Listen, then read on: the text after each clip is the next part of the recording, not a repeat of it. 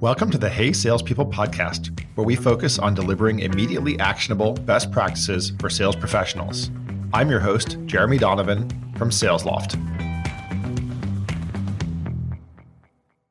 Hey, salespeople. Today it is my great pleasure to welcome both a co host and our guest, Nate Gilmore, to the show. Welcome, Nate. Thank you, Jeremy. It's nice to be here. Nate is the Chief Revenue Officer of PandaDoc, and I'm sure you've heard of PandaDoc. You probably have had to sign some documents using their technology, but they provide document automation software to streamline the process of creating, signing, and approving proposals, quotes, and contracts. And my co host today is none other than my general co host these days, Ali Merritt. Welcome, Ali.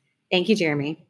All right. Well, we're going to dive right in. And Nate, I'm going to ask you a question to get to know you a little better and love to find out one of your favorite sales or leadership or business books and maybe a couple takeaways you got from that book. The book that I think was the most actionable for me was The Sales Automation Formula by Mark Roberge. I was really focused on helping companies get to $100 million in ARR and SaaS in particular. And he just really broke down a bunch of elements, not just like how do you build a sales team, but also like, like what is a good hiring framework and a training framework and what does a buyer journey look like? And um, I just found it to be a, an, an incredibly easy to digest and put into action book. Um, and so I think that's a that's a testament to his skill as an operator. We also love Mark. He actually just presented at our June virtual summit. Was there anything that he said in the book that surprised you? Because you've got a really long experience and career here. So, was there anything that he broke down to an element that you were like, oh, huh, yeah? I think when he was getting into hiring and training, he has done so much of that. He's done, you know, 10x more than I have. And so it was just like, oh my God, okay, yeah, that makes a ton of sense. And here's a great, like, framework to how to think about like here's what our successful people have done and actually map that so that you hire people with those same characteristics.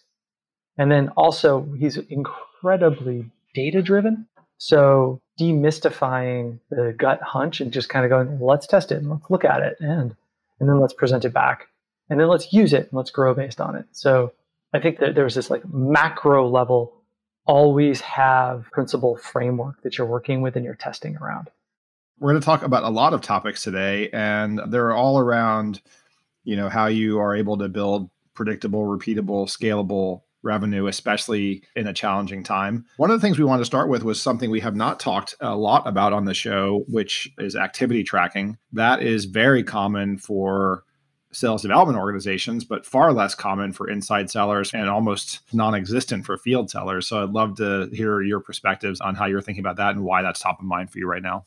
Yeah, so our, our sales leadership team put in place like a daily tracker.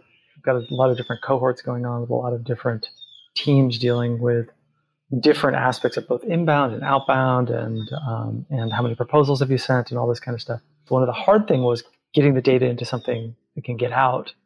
But then that really is allowing the sales leadership to really look at where have we bent the curve, where have we not bent the curve, and where should we where do we need to lean in with more coaching? Or where do we need to lean out because something's not working? And so i think you know one of my coaches was also very much as, as they went into the pandemic we have to really go towards activity levels and then finding the activities that are really leveling up the organization. I mean, ultimately it's like you're looking at the overall business but it's also about helping individuals see where they're not stacking up against other people that are successful how have you sort of driven that change management side, shall we say, with some of the sales reps? Sometimes it's hard to get people on board, even if you have the statistics saying that this is the way that's working. How does your sales teams and their leadership drive that with the reps on the front line to make those changes? We're actually struggling with pieces of that. I think some of the things that we've done well is when things are simple and people understand why and it's obvious like how it's going to be and it's going to be more long term I think those have been successful, especially if they're supported at the highest levels. When things are rolled out ad hoc and without ongoing repetitiveness behind it, I think that's where things have broken down for us. So often people think about the quantity of activities, but you mentioned, I think, sort of the activities that matter. For you, what are the activities that are worth measuring? One of the things that we measure is like proposals out we're a proposal platform. And so sending a proposal is a absolute clear stage of our of our sales funnel.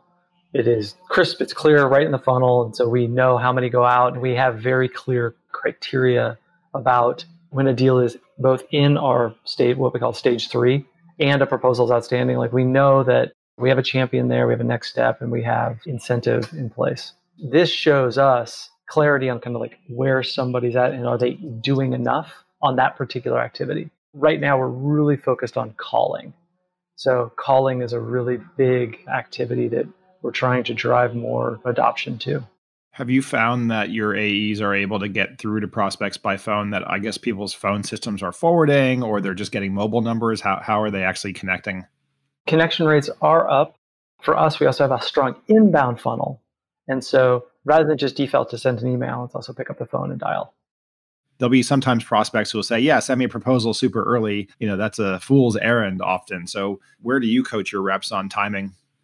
So, for us, the proposal is also the product. So, like, I love to get the product in front of customers as fast as we can, right? So, one of the reps I was talking to was to, I was asking like, how fast can you get a proposal out when you're in a good call? It's like, oh, I can get one out in about seven or eight minutes. And I'm like, that's great, right? So getting a proposal out super quick is good because then they can see the product, they can see what they're talking about, and they can also see the pricing really fast. For us, it's also really relevant because our proposals have actionable analytics on them. If somebody views it, then you can also see when they viewed it, what they're looking at, and all that kind of stuff. So for us, getting proposals out fast is part of our value prop.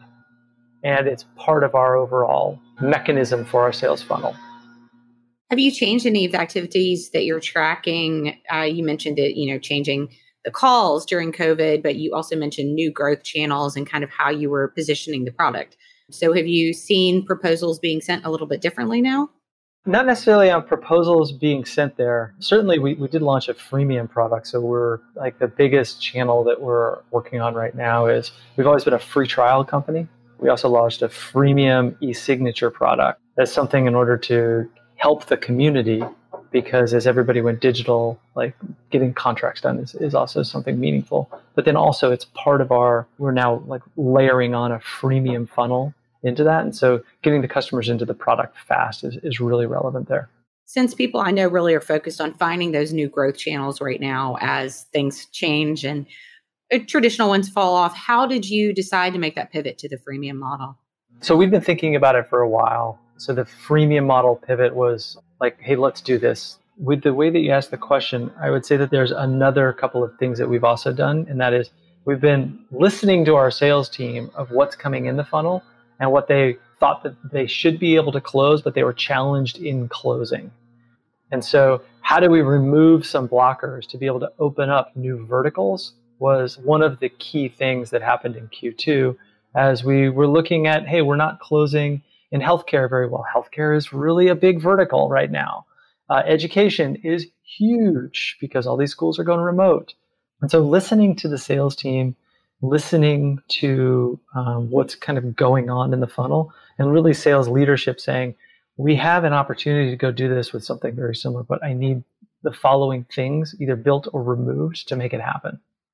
I'm always curious about how people learn as they move up in the executive ranks in particular. Tell me a little bit about what led you to engage a coach and how you work with your coach. Sure. So, um, this is my first CRO job. Like, I wanted to work with somebody who's been there, done that a bunch of different times. Like, my engagement with Barrett is there's nothing like coaching in the moment, right? Like, whether you're giving coaching or receiving coaching, right? There's like structural things that I bring to them. I'm thinking about this. How have you thought about it in the past? And then there's also here's what's going on this week. I just needed a second set of eyes on something. I've tried to become a good coach as well. It's an important skill. Coaching people where they're at is really key.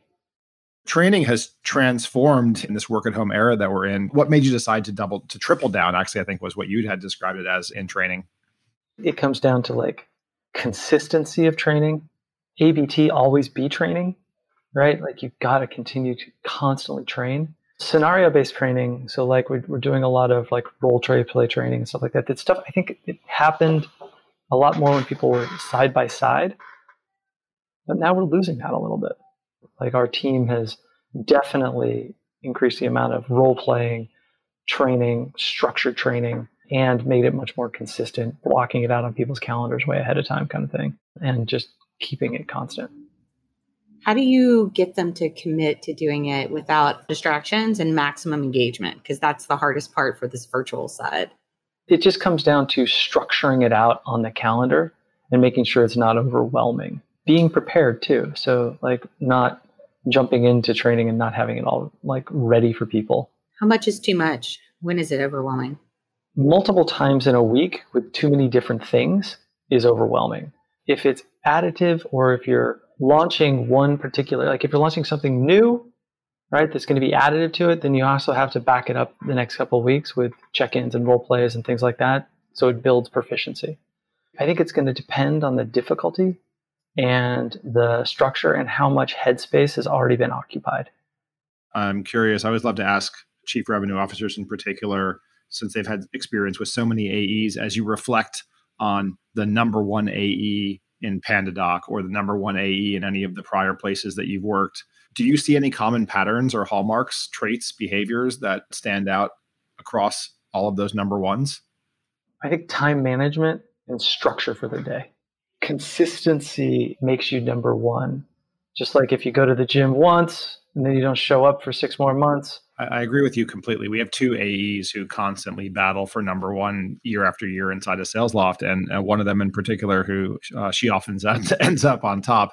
She uh, is the absolute picture of time management, of discipline, of consistency. If you ask her about any deal at any time, she knows everything. In particular, she knows what the next step is, and that principle of like time management and focus and discipline is sounds basic, right? But why do you think it is that so few reps are able to maintain that discipline and that consistency?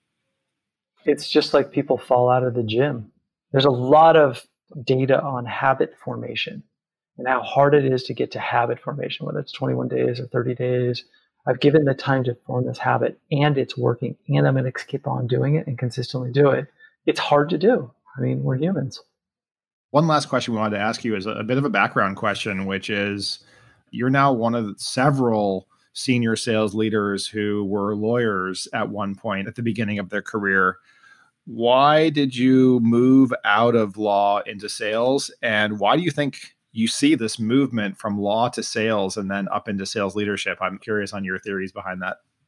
The reason I originally left is I felt like being a lawyer, you always come in after the fact. I like to build things. And so ultimately, I, I didn't just lead for sales, I left for startups. I like the process of working with a team of people to try and accomplish something that seems impossible when you start, and then levels of impossibility peel away. Some aspects of law that I think carry through into sales is being able to articulate an argument, being able to really document something cleanly, being detail oriented, I think all of these things help people in sales careers. My husband's an attorney, and I've noted that it's allowed him to really focus in on what is the big question, what is the target that you need to find out, and he just keeps asking how and why until he gets to it. Uh, and I think that that's definitely an area that sales would benefits from as well. You just hit on something that I probably should have added, Ali, which is the Socratic method as a training tool is incredibly meaningful for both salespeople talking to clients because you're constantly digging and you're using the next thing they said to get to the next thing and kind of go all the way down to what is at the root. But it also helps with training as well. I find that I ask more questions than other people tend to do when doing trainings. Well, it brings us full circle that that is the hallmark of great listening is turning around and being able to ask great questions about things that were left unclear. Well, fortunately, you didn't leave anything unclear for us today. So, really appreciate the time today. If people want to learn more about PandaDoc or learn more about you, Nate, what's the best way for them to do that? PandaDoc.com for PandaDoc. You find me on LinkedIn, just Nate Gilmore on LinkedIn. And I always say if you mention this recording that you saw it there, I'll be sure to accept it and contact you. As long as I'm not pushing a franchise opportunity your way, which seems to be all my LinkedIn connections these days. Thanks again. Hey Salespeople is a production made in partnership with Frequency Media. I'm your host, Jeremy Donovan. Paige McCauley is our producer. The podcast is available on Apple Podcasts, Spotify, and wherever else podcasts are found. Thanks for listening to the Hey Salespeople podcast.